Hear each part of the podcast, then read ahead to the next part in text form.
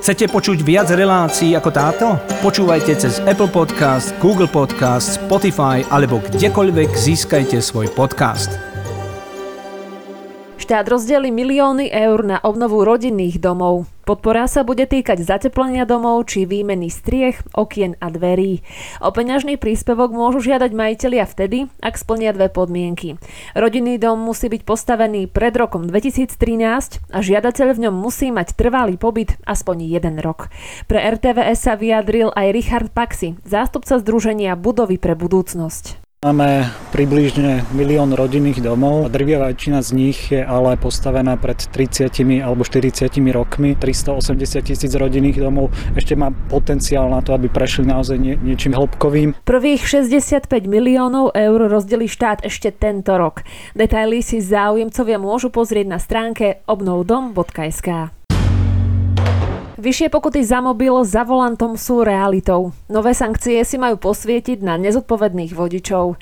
Pokuty za používanie mobilného telefónu počas šoférovania sa na Slovensku zvýšili z pôvodných 50 eur na 100. Táto pokuta sa vzťahuje aj na používanie ďalších elektronických a audiovizuálnych zariadení, ktoré môžu narúšať pozornosť vodiča pri šoférovaní. Naďalej však na Slovensku bude povolené telefonovanie pomocou handsfree. Slovenské mestá trápi dlhodobo problém s nedostatkom vodičov v MHD, ale aj pri mestských spojoch. Lepšie to nie je ani v prípade nákladnej dopravy. Problémy s nedostatkom vodičov hlási aj dopravný podnik Bratislava. Pre televíziu JOJ to potvrdil hovorca Martin Chlebovec. Dopravný podnik Bratislava dokopy by potreboval prijať 90 eh, vodičov na zabezpečenie komfortnej prevádzky MHD. Tento nedostatok vodičov rieši aj vláda. Preto sa rozhodla zmeniť hranicu veku na získanie niektorých vodičských preukazov. Oprávnenie skupiny C a CE je možné získať už v 18. roku života. Vodické oprávnenie D a DE sa taktiež skráti na hranicu 21 rokov. Doteraz to bolo 24.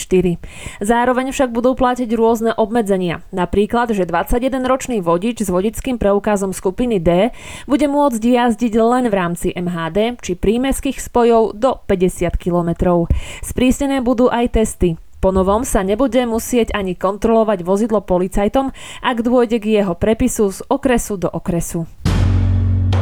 Ľuďom, ktorých najviac postihlo zdražovanie, by mohol pomôcť jednorázový príspevok.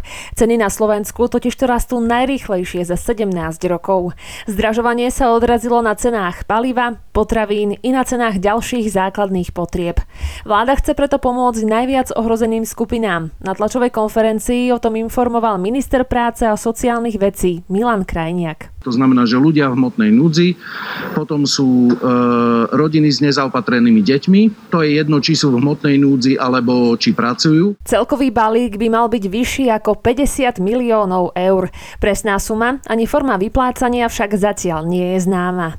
Okrem toho má vláda na stole aj ďalšie návrhy, ako pomôcť tým, ktorých zdražovanie najviac postihlo. Pre teatry to povedala Veronika Remišová. Jedno riešenie je e, zvýšenie e, rodinných výdavkov. Takisto mm, my ako strana za ľudí presadzujeme aj riešenia, ktoré sa týkajú napríklad zvýšenia daňového bonusu.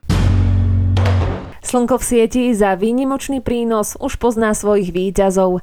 Národnú filmovú cenu za výnimočný prínos slovenskej audiovizuálnej kultúre si tento rok prevezmú herečka Emília Vášariová a filmová a literárna vedkynia Jelena Paštéková.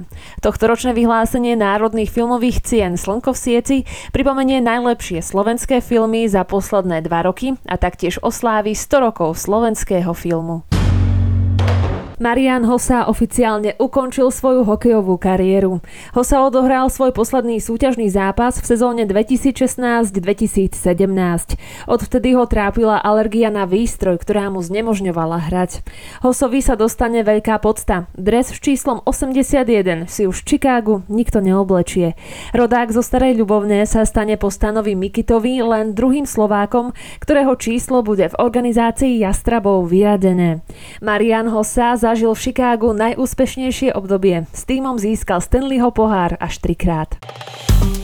Páči sa mi? Zdieľajte, komentujte, sledujte SBS v Slovenčine na Facebooku.